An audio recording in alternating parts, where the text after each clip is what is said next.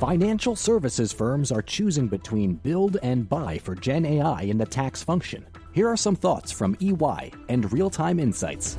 I think the biggest question for our clients is a build versus buy conversation. Is as we talked about, there's going to be a need to upskill that costs money. There's a need for tax talent that's hard to find in the marketplace, and technology budgets are strained everywhere. And so our clients have to decide: are they going to go it alone to build tax models, or are they going to lean on a third-party provider that has scale and investment to leverage that investment going forward? Learn more at EY.com. Osage County, Oklahoma is getting a lot of attention right now. It's the setting of Martin Scorsese's latest film, Killers of the Flower Moon. The movie is based on a book about the 1920s Osage murders, when white men poured into Osage County and killed Osage people for their oil wealth. I'm Rachel Adams Heard, the host of In Trust, a podcast from Bloomberg and iHeartMedia.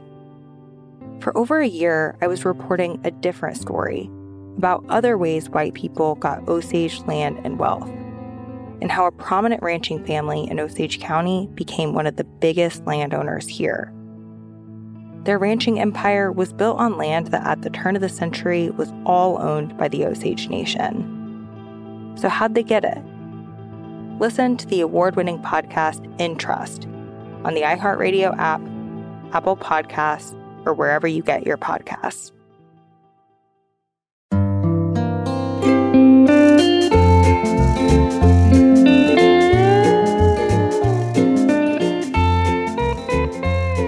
Hello and welcome to another episode of the Odd Lots podcast. I'm Tracy Alloway. And I'm Joe Weisenthal. Joe, can you believe it has been one year since Russia invaded Ukraine?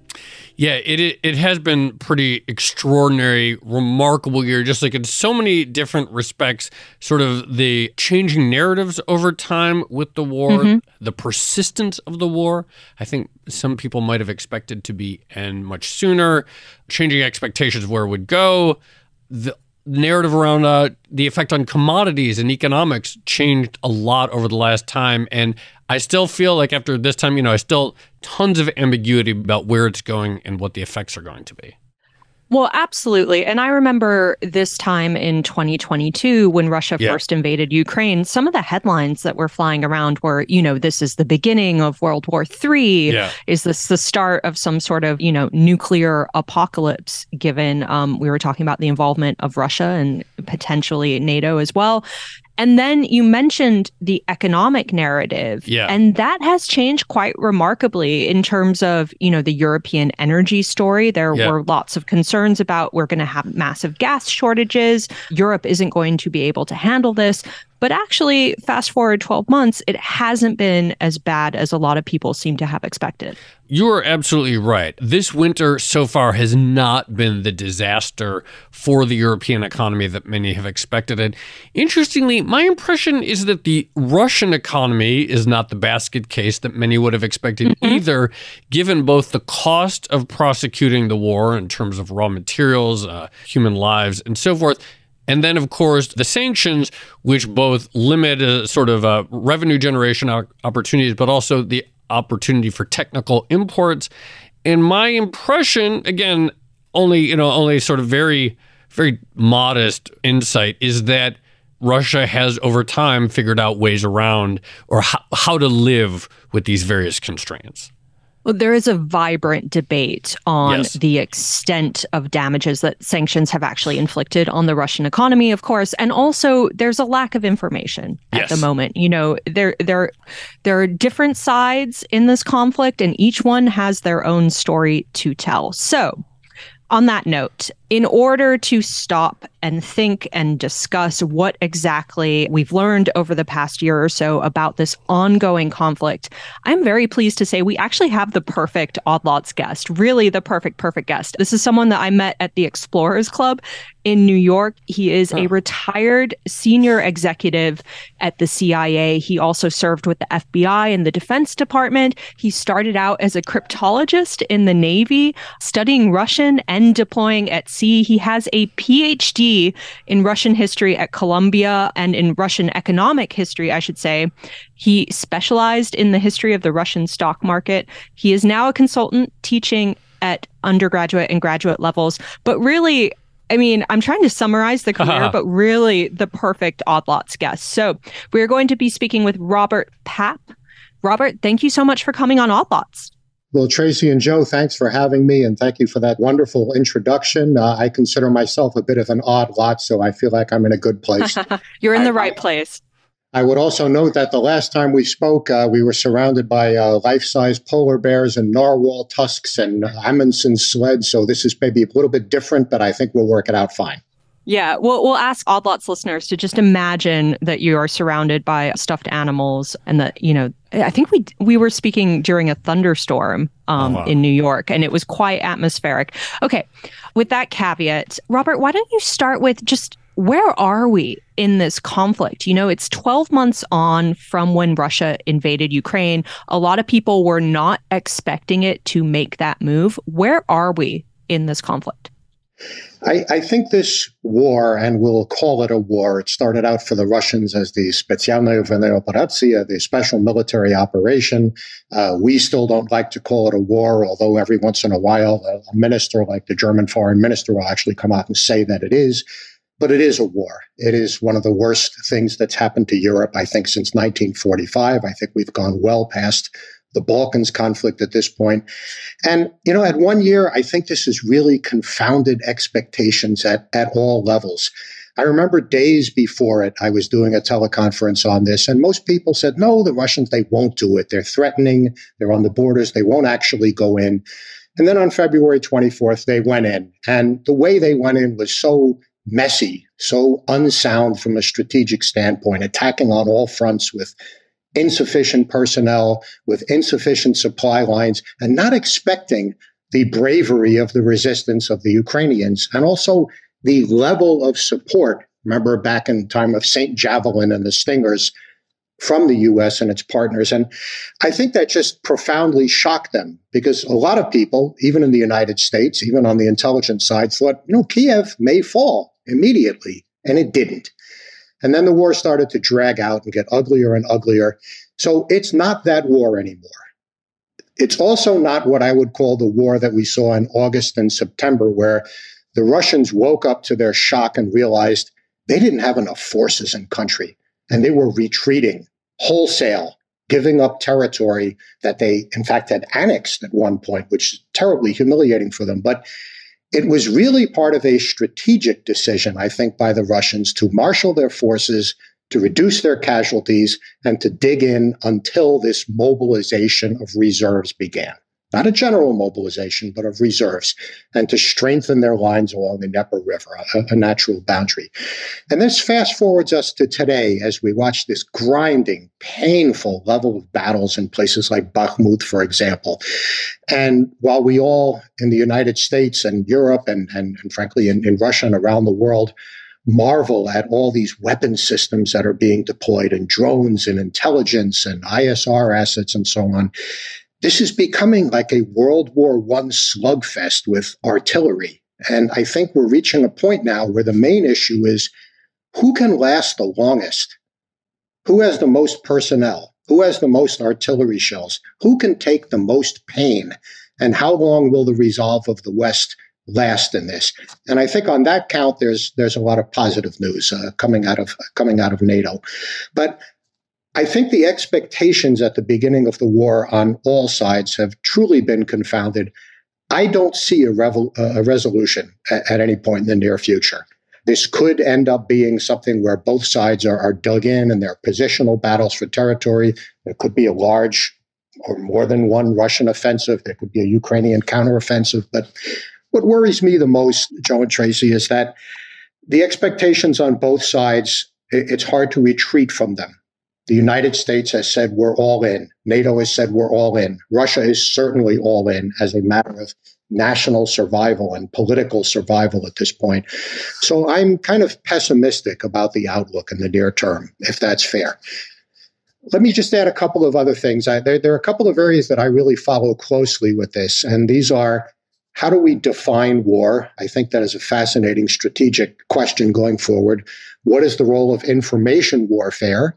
In this, which I think is quite profound. And finally, something I think of, of interest to, to, to, your, to, to your listeners, especially, is the role of economic warfare here. This question might dovetail with your sort of thoughts on how do we define war. But some people we've spoken to and people elsewhere, they have this idea that the end of this war looks like the end of many other wars, which is not ended, but, you know, persistent, low level, dotted line borders that no one ever really agrees to, but that often is how the world ends up. And I guess the classic example would be, you know, the division between Korea and North Korea, which the war is technically never ended. And I think people say, look, this is how the final chapters of war look. No one actually agrees that this is the border, it just sort of becomes the new border. Does that seem like the direction it's heading in? And I guess, like, yeah, to to your broader point, what does it mean to say there is a war on or there isn't a war on. Yeah, Joe, I, th- I think that's a really great point. It's it's it, it's interesting. I often ask students, when was the last time the United States was in a war? And there are a variety of answers they come up with Vietnam, Iraq, Afghanistan, uh, the global war on terrorism. And I, I, tell them, and some of them get it, that it was really in uh, World War II. It was really the declaration of war in World War II. So we're seeing uh, new ways of looking at what participation in, in a war is, direct versus indirect. For example, if you equip an army, train an army, provide it with intelligence, give it uh, strategic guidance, tactical guidance, and even to a limited extent, there are volunteers, mercenaries, contractors on the ground. When does a war become a hot war? How do we define a war? And I would put this in terms of the information war and the, the economic war too. But your point about Korea is, is excellent. And I think the way we're looking at this now, now that the Russians are pretty much entrenched with, with a with a river, the Dnieper River, between them and that great open mass heading towards the fields, heading towards Kiev. I find it hard to imagine that the Russians will retreat from the areas that they've annexed. Donetsk, Lugansk, uh, Zaporozhye, Zaporizhia Ukrainian Kherson. Of course, they've already lost some of these areas to brilliant Ukrainian counteroffensives. But I see them fighting back until they recover these areas. And the question is, when we get to your demilitarized zone, and I think it's a, it's a, it's a, it's a brilliant concept for this, is where does that end? I think if the Russians could, they would try to get the whole Black Sea coast, meaning go down to Nikolaev, go down to Odessa, maybe even go all the way down to the, the Moldovan border. The, the Moldovan uh, government is collapsing as we speak, and then there's Transnistria there with Russian troops in it. I think it's impossible to forecast this at this point. I do not think the Russians ever sought to take all of Ukraine not that heartland part of Ukraine, you know, going back to uh, Alexei Mikhailovich, the, the second czar, for example. I don't think they ever had an interest in Lviv and Galicia. They might going a little bit further north uh, towards Kharkiv, for example. So I think you're right. I, I, I think this will have to end with exhaustion at some point and some kind of low, simmering, demilitarized zone conflict line which frankly has existed in the Donbass since 2014 with artillery shelling and fighting on both sides. I know that's not a great answer, but I don't think anybody has a great answer as to how this ends. Yeah. You know, whenever I hear a question like, how do we define war? I start to get flashbacks to uh, studying international relations at university and, you know, reading the likes of Francis Fukuyama and the end of history and this idea that no two true democracies have ever gone to war with each other. And one question that I always wanted to ask a spook or a former spook is you know when that conversation or when that talking point was at its height you know the 1990s early 2000s everyone's talking about globalization and you know democracy for the win and all of that.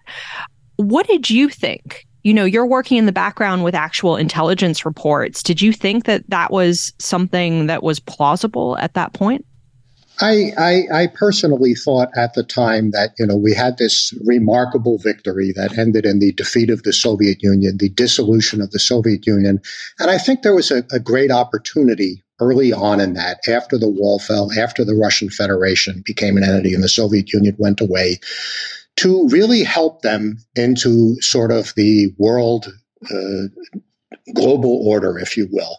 And we sent a bunch of venture capitalists in the time. And frankly, the Russians, with Western help, really botched the privatization.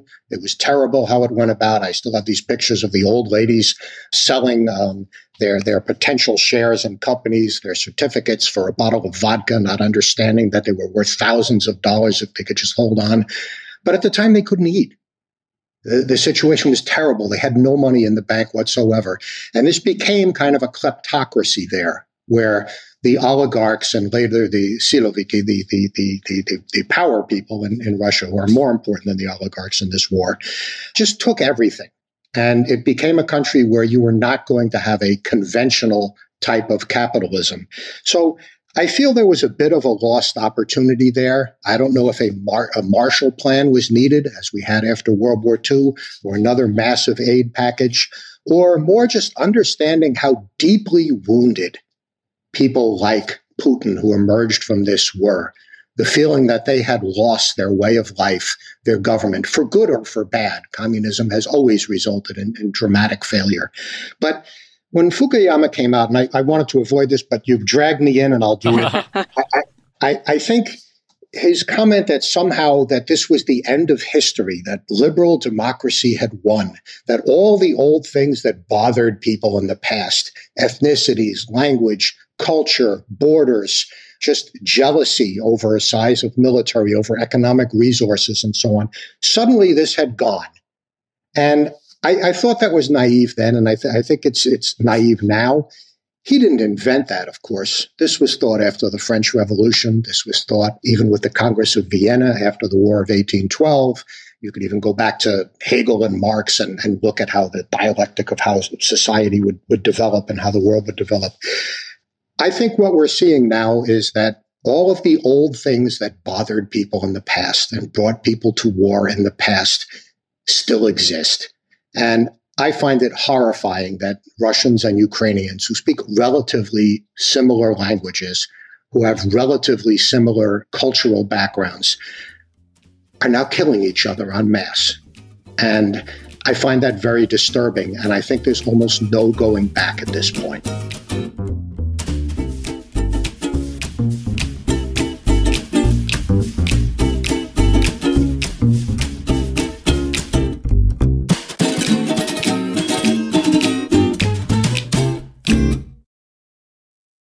Is everyone so excited about generative AI? Here are some thoughts from EY and Real Time Business. What's changed? Why is everyone so excited? By now, you won't find anyone who has actually not played around with a version of a generative AI model. I think what makes it interesting and exciting is really comes down to two factors. One, the power of the technology, its ability to process millions and billions of data points and create a response that is so indistinguishably human like is fascinating.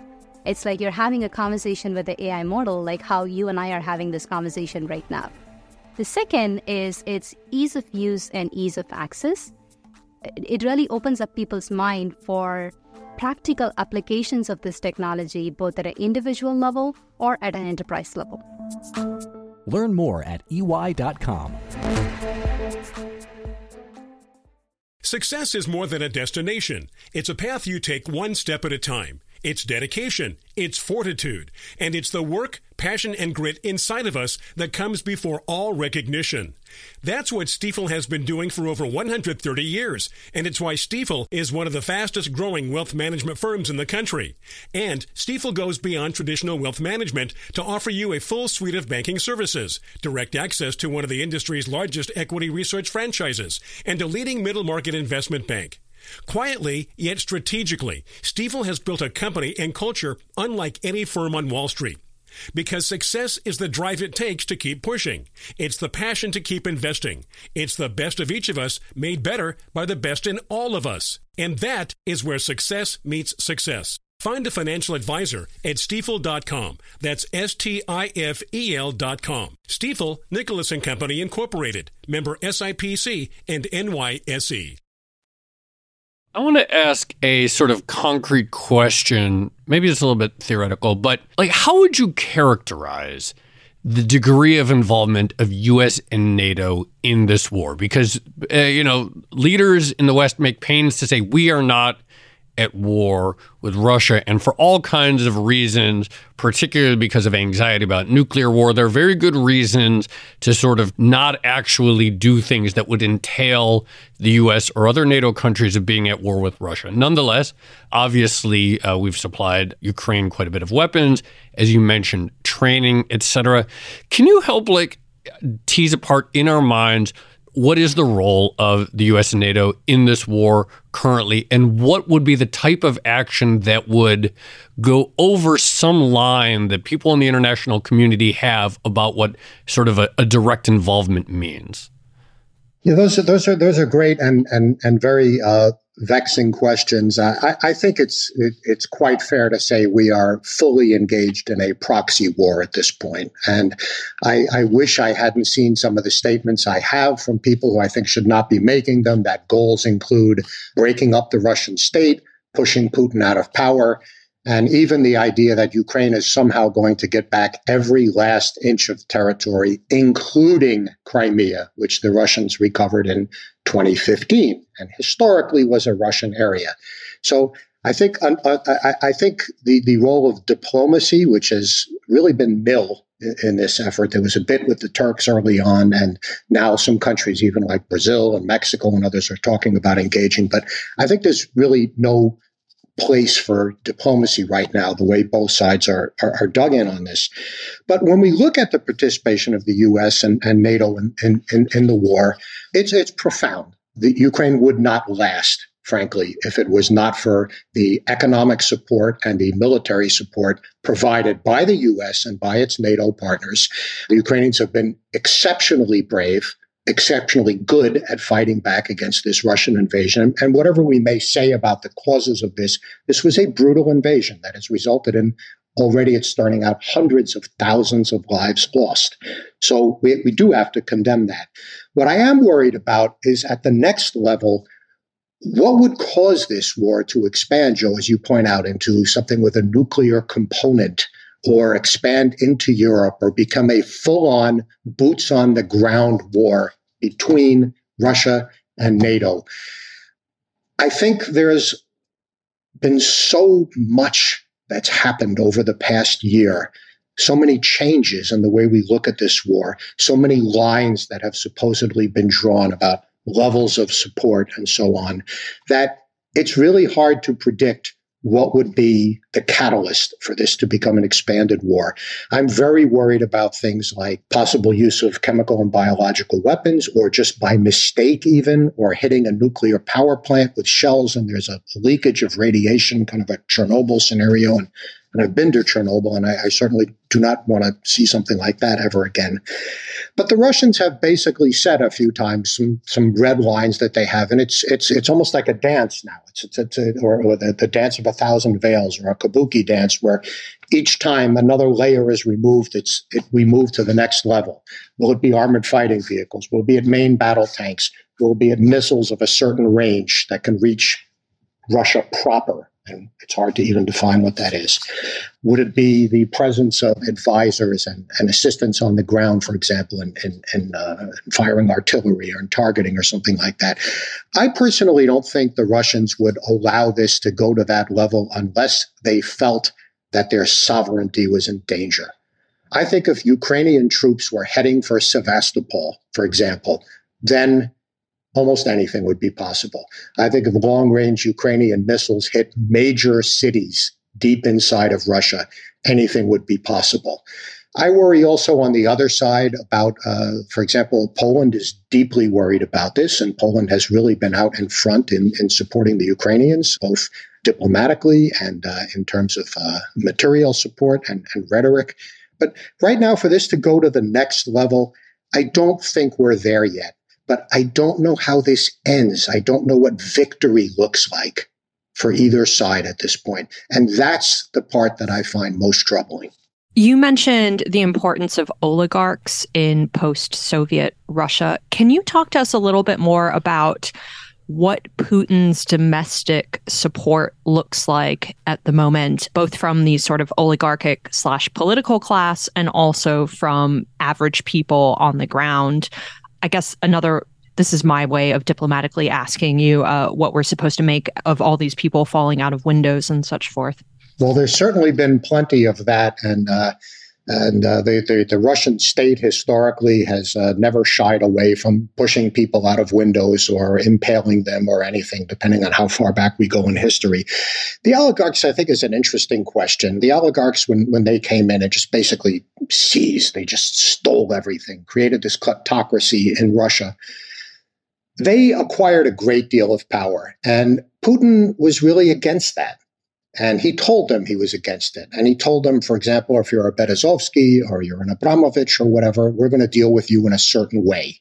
And in some cases, that meant that they died. In some cases, that meant that they went abroad. In some cases, that meant that they, they lost their, their holdings we revel in watching these ridiculous yachts of, of uh, Russian oligarchs being seized in Italy or along the French Riviera. I mean, it's, it's, it's, it's a great feeling to see that. But the oligarchs are really not the key here. In fact, if Putin had his way, many of the oligarchs would lose all of their money and would and would go into emigration. He doesn't like them. He doesn't like what they stand for, particularly if they're not 100% behind his war effort. More important are these uh, siloviki, these power people that he has, many of whom were ex-governors, ex-ministers, people who grew up with Putin and helped him along the way and supported him along the way. And I, I, I think more about them. And frankly, the more sanctions are placed on people like that, the more they revel in it. They go to the dacha, they have a few glasses of vodka, and they say, "Ah, I was hit with sanctions today," and they go, "Me too," and and they actually think of that as a, a kind of a badge of honor. In terms of support for Putin, very, very interesting dynamics here. You, you, remember at the beginning of the war when, when, when Russians were worried about being called up and there was this exodus of young, intelligent Russian people, everything from computer programmers to people from different walks of life that, that didn't buy into the whole Russian statist model just left. They left. They lined up at the borders, whether they went into Norway or whether they flew out in business class or whether they went to Poland or Georgia, and they left. And I think President Putin said, goodbye. See you later. Don't come back. What's yours is ours now. And I think what we're left with there is a surprisingly homogeneous level of support for Putin in the country.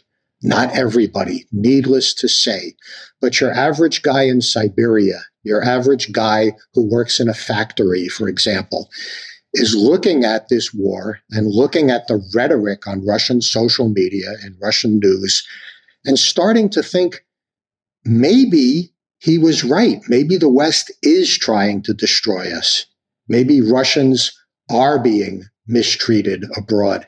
And, and, and I would say in this context that I, I find something very alarming and unnecessary in the way this war is being reported. When you listen to most of the Western press, the words that are used are filled with contempt, derision, hatred, even rejection of culture, art, music, history, uh, language, sports. I, I, found myself on YouTube looking at a, at a, at a gaming show where there's there's a new game out called Metro Exodus, which is really cool, but it's Russian.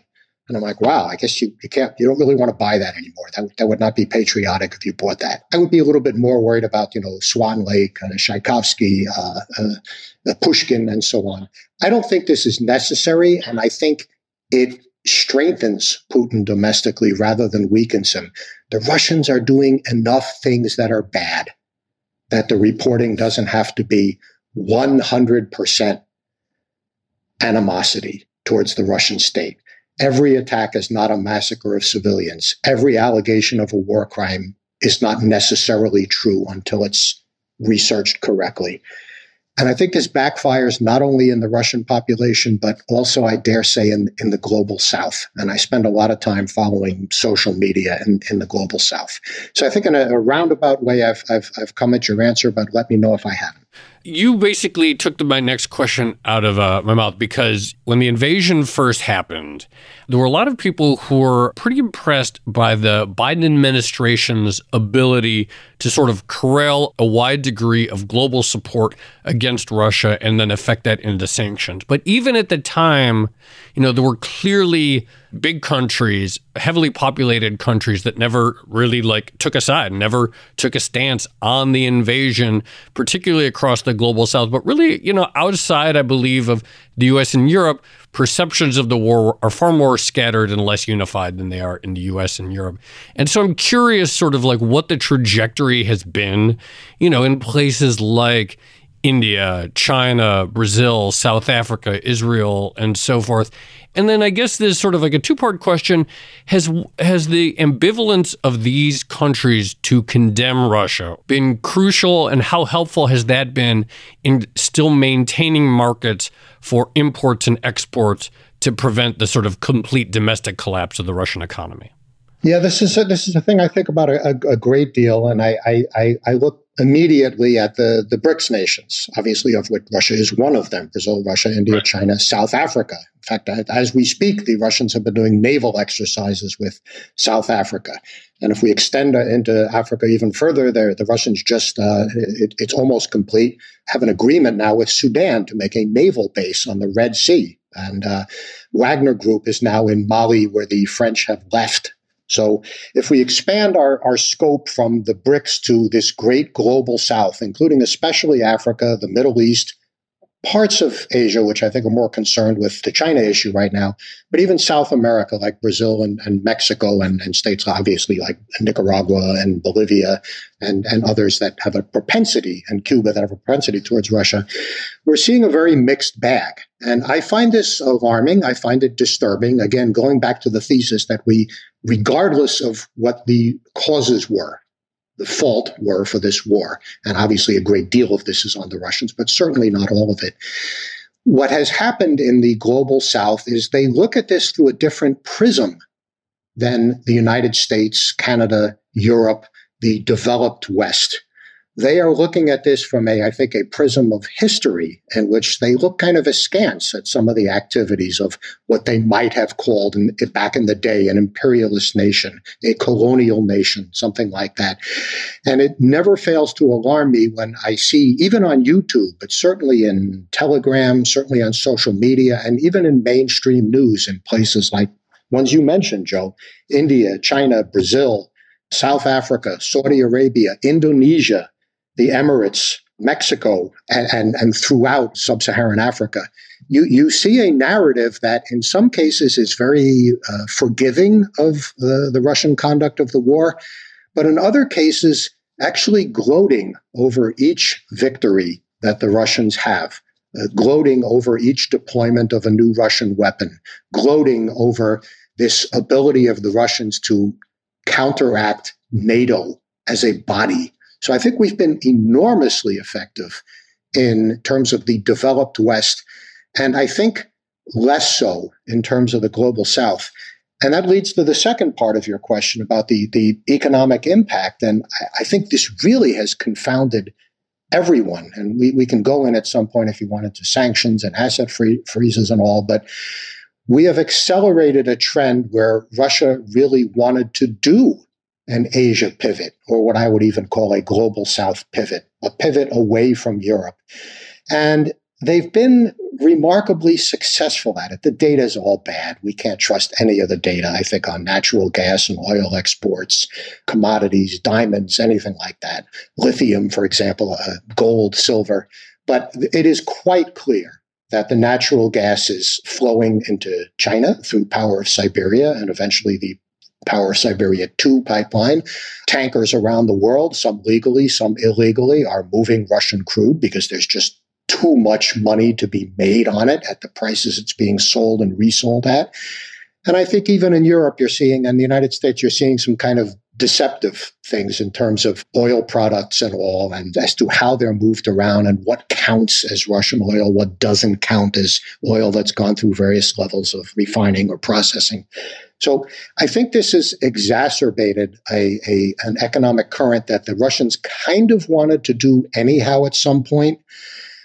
I also fear that some of the nations in, in, in the sort of the BRICS environment, including countries that are lining up now to join BRICS, like Saudi Arabia, like Algeria, perhaps like Argentina and Brazil, uh, Argentina uh, at some point. You're seeing them look for alternatives to a US dominated world economy, to a dollar denominated economy, to an economy where the SWIFT system and international banking, which is dominated by American banks, is really the only way of getting to settlements, where maritime insurance for tankers and containers are controlled by United States interests. And I, I find this disturbing because I think we need to promote our model of liberal capitalism, of global markets, of free markets. And I think the war might be having a somewhat perverse effect on that. You know, you mentioned oil and gas still flowing and emanating from Russia. Can you talk to us a little bit more about the role of those commodities in this conflict? Or how different do you think this would have been if Russia wasn't a major world supplier of natural gas? I, I, think right now Russia is still and has been for a long time, you know, largely reliant on its hydrocarbon exports and also its its its raw materials and, and mineral exports and such. Obviously, they export a, a variety of things, but I think they rely very heavily on this. I think when the Europeans and, and did this quite brilliantly. I, I, watched how quickly the Germans put an LNG terminal in, for example, in the Baltic, and in, in, record time they built a terminal to bring in imports from the U.S. But when I think when when the Russians started to lose a great deal of this, especially the natural gas side into Europe, I think this hurt them. I think it hurt them considerably. I think they had considered this as a possibility. Uh, the whole Nord Stream, Nord Stream 2 is a, a whole mother can of worms that could be talked about. But I think they had already started to set up alternatives in terms of the numerous pipelines that go into Europe, go into the Middle East. They're talking about going across Iran now, for example, and go into China. So I think they were able to recover a lot of that. And that is the fuel that keeps their military industry going. That is the fuel that keeps them able to and fuel, literally fuel, that keeps them able to feed their people, for example. And I think they've done much better than we thought they did, but I think the sanctions have caused some very big systemic problems for them, whether it's in the aviation industry and the high tech industry and access to certain types of products and services. You know, it's funny, you can, you can watch on YouTube Russians going to supermarkets and you don't know if these are Potemkin villages that are selected for that reason. I suspect they are not, but uh, the stores are full. The shelves are full. And maybe the product mix is a little different. Maybe they're complaining that the box, the cardboard boxes are painted white instead of multicolor because of a lack of dyes. But you see, you see food from Turkey, from Iran, from Asia, of Russian production. Russia is a breadbasket and always has been.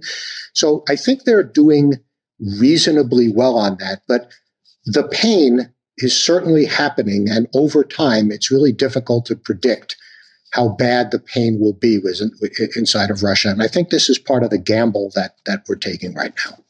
Talk about that a little bit further. I mean, I'm, I'm I'm still curious. You know, going back to one of your first answers about the domestic support, and you know, you mentioned a lot of sort of young, talented people sort of got on got on the next flight as soon as this war started. But obviously, you know, there's still a large middle class or the Russian middle class, like in the major cities around Moscow, etc. How has the the sanctions or just the economic effects or the war sort of affect day, their day to day life, so best as you can tell? And what are the risks to Putin if uh, this sort of ongoing degradation of sort of normal life continues and continues to worsen? Because again, wars are extremely costly for obvious reasons. Yeah, I, I, think the I think at, at certain levels, Russians uh, certainly are, are, are suffering. When you look at the major cities like St. Petersburg and Moscow, I think it goes much further than your inability to get a Gucci bag for example, or to have a Marks and Spencer. I, I, think there are systemic things that are happening. I think the inflation is is not not too terrible. I think the product mix is not too terrible. I think people would like to have better access to cars. They'd like to be sure that the aircraft they're going to fly on are safe and are being maintained. But you know, Russians historically are are used to a bit of pain. I, I think of uh, this is a different era, of course. This is a different global era where people can see on social media how others live. But this is a country that lived through the 900 days of Leningrad. This is a country that lived through Napoleon actually taking and burning Moscow. This is a country that lost heaven knows how many 20 million, 40 million, some due to their own murderous regime in World War II. So I, I, think there is a ability to endure a lot of this. And one of the things Putin is doing is he is paying the soldiers more. He's bringing contract soldiers aboard. He is paying death benefits that may seem very little to us, but are actually enough to feed a family for a couple of years sometimes for people who are, are, are killed in the war. And there are many of those. And there are many people that are very angry about this the mothers of, of, of, the victims of the war. But, you know, it's funny. I was watching on YouTube a while back. There's a, a charming series about Yakutia, the, the coldest place on earth where the temperatures hit minus 70. And they show the Yakuts who are, are Russians. They all speak Russian. And they're out there in minus 70 just trying to get to the bathroom without freezing to death or get to the river so they can drill a hole and get some fish out without freezing to death. And I laughed at one point. One of our officials said the, the Russians aren't winterized for the war. And I said, Oh my God, there are Yakut mortar crews right now that the Russians are showing on their social media in action. And for them, this is like, wow, it's pretty warm here. This is pretty good weather here. We, we, we maybe we should stay here rather than going back to Yakutia, except that they love it. So, yes, there is suffering, but on another level, the suffering is understood and it's a part of the Russian condition. And what we have to do is find that balance between the economic suffering that would cause something to happen there or derail the Russian war machine, but not to cause such suffering that the people who listen to the Russian propaganda, and this is an information war, say, again, he was right. They really are trying to break us up as a country. Why would they want to destroy my ability in Central Asia or in eastern Siberia or in Arkhangelsk to eat and to get electricity and warmth and the things that we're used to in life. And I think we have to be very careful about this because this plays into, I think, a Russian way of thinking about life that has existed for centuries.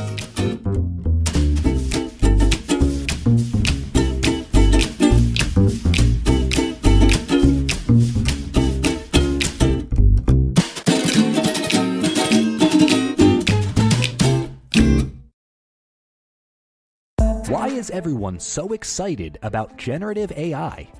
Here are some thoughts from EY and Real Time Business. What's changed? Why is everyone so excited? By now, you won't find anyone who has actually not played around with a version of a generative AI model. I think what makes it interesting and exciting is really comes down to two factors.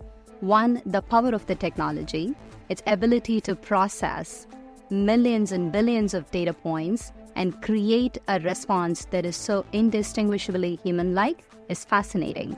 It's like you're having a conversation with the AI model, like how you and I are having this conversation right now. The second is its ease of use and ease of access. It really opens up people's mind for practical applications of this technology, both at an individual level or at an enterprise level. Learn more at ey.com. Success is more than a destination. It's a path you take one step at a time. It's dedication, it's fortitude, and it's the work, passion, and grit inside of us that comes before all recognition. That's what Stifel has been doing for over 130 years, and it's why Stifel is one of the fastest growing wealth management firms in the country. And Stifel goes beyond traditional wealth management to offer you a full suite of banking services, direct access to one of the industry's largest equity research franchises, and a leading middle market investment bank. Quietly, yet strategically, Stifel has built a company and culture unlike any firm on Wall Street. Because success is the drive it takes to keep pushing. It's the passion to keep investing. It's the best of each of us made better by the best in all of us. And that is where success meets success. Find a financial advisor at stifel.com. That's S T I F E L.com. Stifel, Nicolaus and Company Incorporated, member SIPC and NYSE. You know, I realized when I was doing your intro and summarizing your career, I couldn't include everything. And there's one important thing I left out, which was that you were a director of the Center for Cyber Intelligence at the CIA. And so we have to ask you, we would be remiss not to ask you what your take is on the cyber component of this particular conflict. Because, of course, we have had, you know, various things that have happened over the past 12 months, certain explosions and things shutting down, but it's never exactly clear whether or not there is a cyber component behind them. Yeah, I'm I'm actually a bit surprised at the minimal level of cyber activity we've seen from the Russian side. Now, there's no doubt, and they've been doing it for many years. They're doing reconnaissance in our infrastructure, our, our uh, electrical utilities, our, our, our nuclear power plants, and so on. And needless to say, doing everything they can to survey defense industry and government institutions. But no, there has not been, for example, a attack on April 14th on the IRS. Imagine shutting down the United States. There has not been an Internet of Things attack on the air conditioning systems at the Pentagon Saturday night at midnight in August. Uh, we've seen. I think, some, I think, you might be giving them ideas now. I don't think I have to give them any ideas. So these are, I, I, but I will stop using examples in that case. They're, they're, the Russians have always used patriotic hacker, hackers, uh, fellow travelers, and such. Sometimes it's done directly from Russian intelligence. Sometimes it's done through proxies and cutouts and, and contractors. And again, this this small army of patriotic hackers, some of whom have left the country to go make money doing cyber work and information work outside of Russia in places where they can earn a living. Uh, there was actually a report in social in Russian social media last night that a cyber attack had begun by these fellow travelers. I haven't seen any indication of that yet. I think this is very alarming to both sides. There are things that could be done to the backbone of the internet People think of the internet as being in the ether somehow, uh, when it's actually largely dependent on fiber cables. And this kind of back and forth between the Russians and the Americans has been going on for a long time on this. I would really fear that if things get really bad for the Russians, or they see this as a means of stopping arms from getting to Ukraine, that they would do such an attack, then there would be a retaliation. And the US has become infinitely more capable over time. And NATO, even places like Estonia, for example, are, are leaders in this area. I would worry about that. And it's really mostly been at the tactical levels. And when we talk about cyber, of course, we can't help but mention uh, Elon Musk. Elon Musk, who with Starlink was actually one of the saviors of Ukraine early in the war. And now he's having second thoughts about the use of Starlink for drone operations, for offensive drone operations. Again, with the fear that perhaps this will escalate the war. So I, I, think there's a lot of things we don't know yet. I think there's a lot of very serious preparations going on on both sides, but I'm just surprised we haven't seen more yet. We've talked a lot, obviously, about the effect that this war has had on Russian citizens, the support for Putin among those who are in Russia.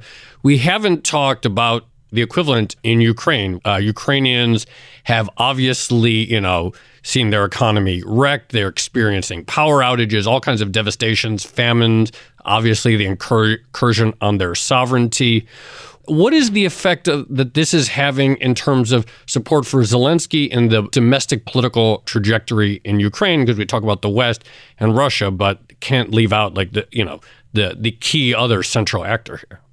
Yeah, I, I, think again we have we have to go back to the original thesis that it is uh, absolutely uh, amazing and, and heartening that the, the the level of resolve of the Ukrainian people. They've suffered catastrophic personnel losses, the, the true numbers of which are we may never know, but are coming out and are, are, much larger than, than we, we thought they were.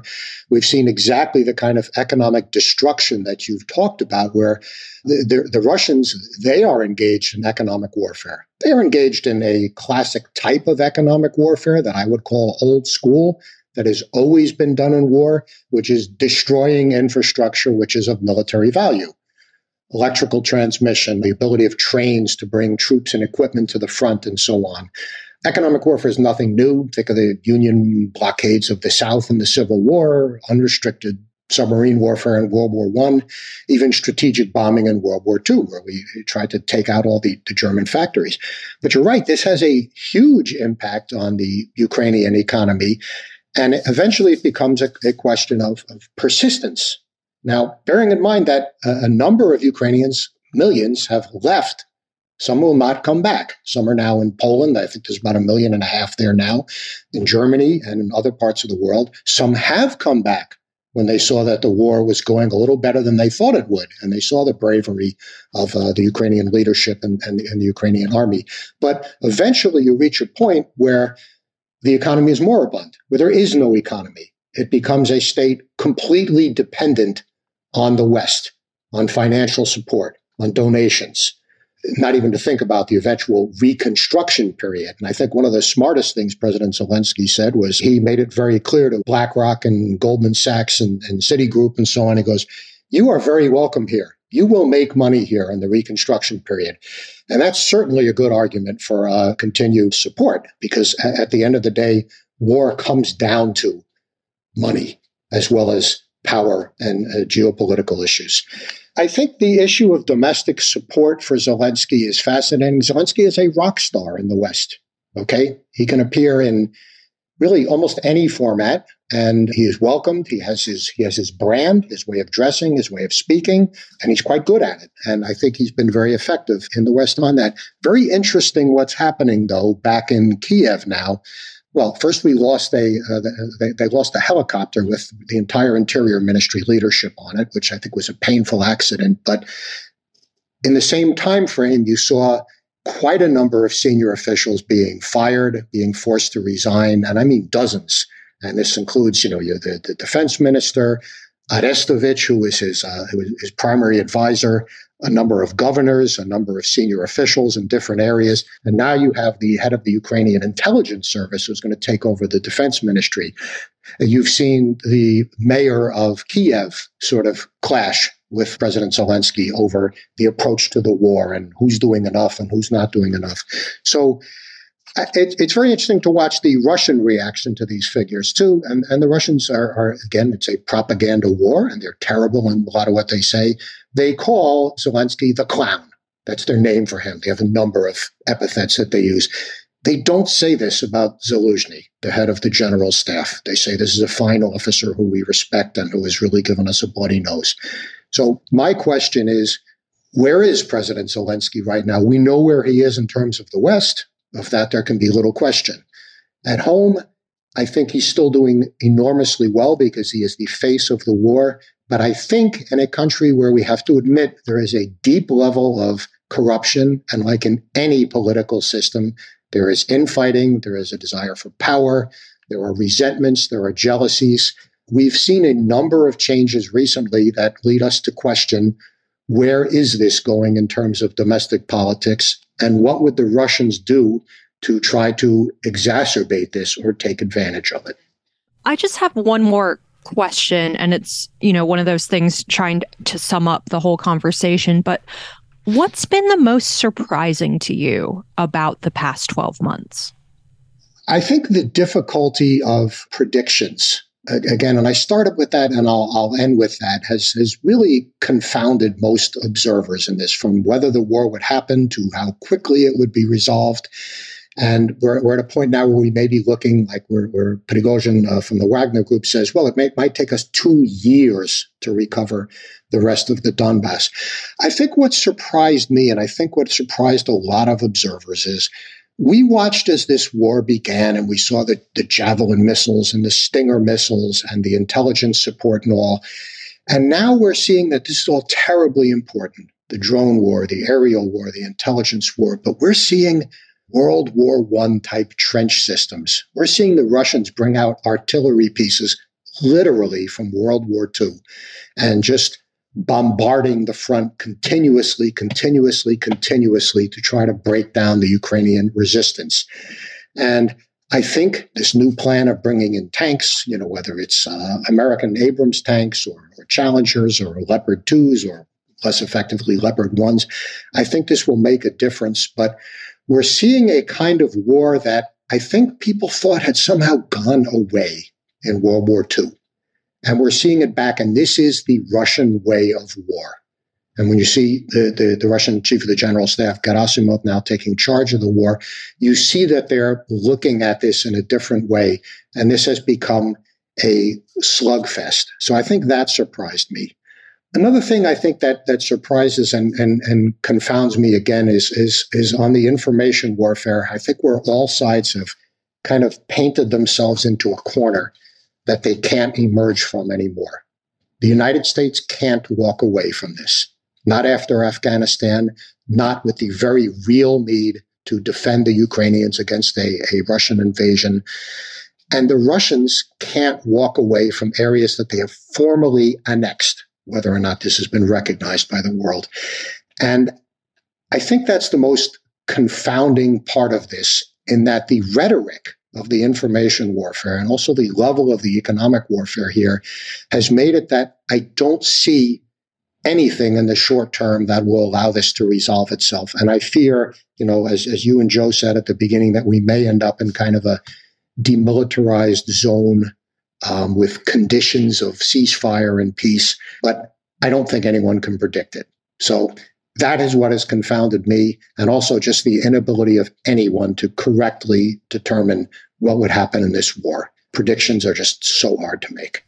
All right, Robert Papp, really the perfect Odd Lots guest. Thank you so much for coming on. We're going to have to have you back to talk about the history of the Russian stock market. Just do an episode on yes. that. If any of your investment audience want to revive their investments in 19th century securities, I've indexed these and given total return models for them. And uh, sadly, just just just as an opening, as a final comment, I would say what I found in that period after all that work was you really did well with blue chips. nothing ever changes. Oh, nothing ever changes. Buy and hold dividends, the blue chip. Dividends, dividends. So that that was that conclusion. Anyhow, thank you guys so much for having me. It's been a lot of fun. Thank you so Thanks, much. Thanks, Robert. That was great.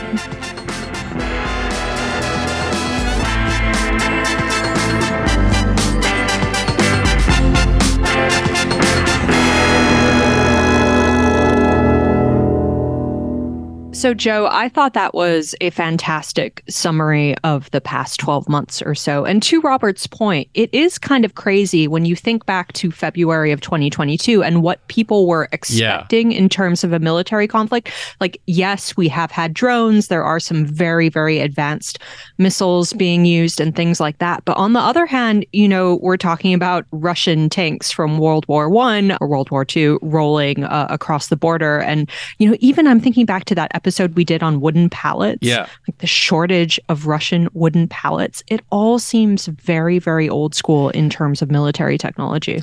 Yeah. You know, I think to Robert's point about you know the le- the inability of people who try to predict these things to get anything right has been really mm-hmm. striking, and I do think you know if you go back to last February, probably most people in their minds would have expected something maybe more akin to the invasion of Crimea, which for the Russians was kind of a cakewalk. They walked in and they took it, and probably Putin roughly thought the same thing. Maybe it'd be a little tougher and that explains the sort of very poorly thought out state of the invasion, the all out mm-hmm. invasion that proved to be very costly, the different turns in this, and then, yes, the fact that now, a year later, and we talk a lot about these advanced weapon systems, but it's just this grind, this trench warfare, horrible human losses persisting, and then this question of like, okay, how long can either side take it? It's absolutely just this sort of horrible state of affairs going on right now.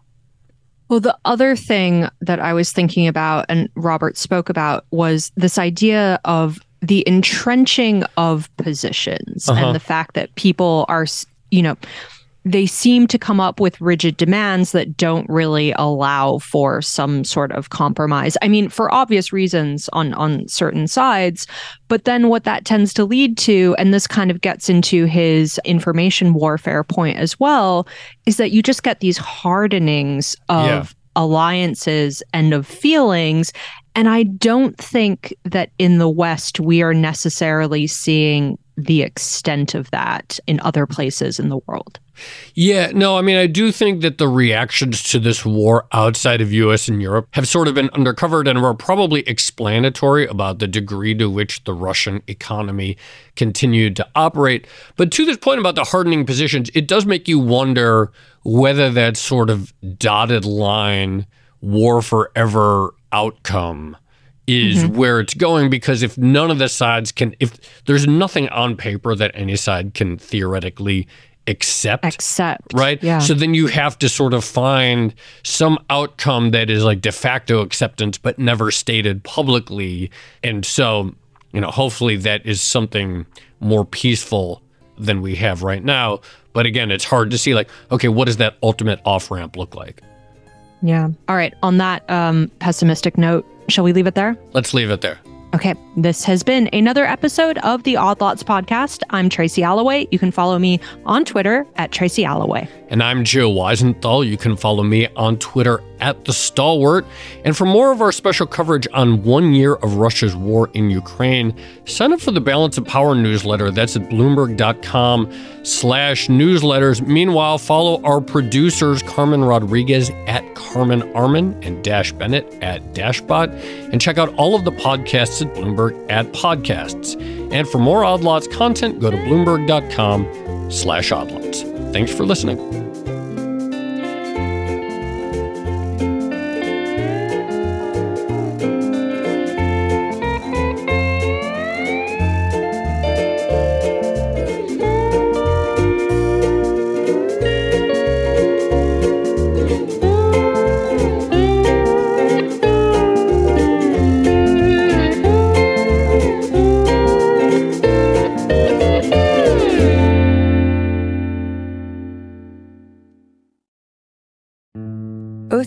County, Oklahoma is getting a lot of attention right now. It's the setting of Martin Scorsese's latest film, Killers of the Flower Moon. The movie is based on a book about the 1920s Osage murders, when white men poured into Osage County and killed Osage people for their oil wealth. I'm Rachel Adams Heard, the host of In Trust, a podcast from Bloomberg and iHeartMedia. For over a year, I was reporting a different story about other ways white people got Osage land and wealth, and how a prominent ranching family in Osage County became one of the biggest landowners here. Their ranching empire was built on land that at the turn of the century was all owned by the Osage Nation. So, how'd they get it? Listen to the award winning podcast In Trust on the iHeartRadio app, Apple Podcasts, or wherever you get your podcasts.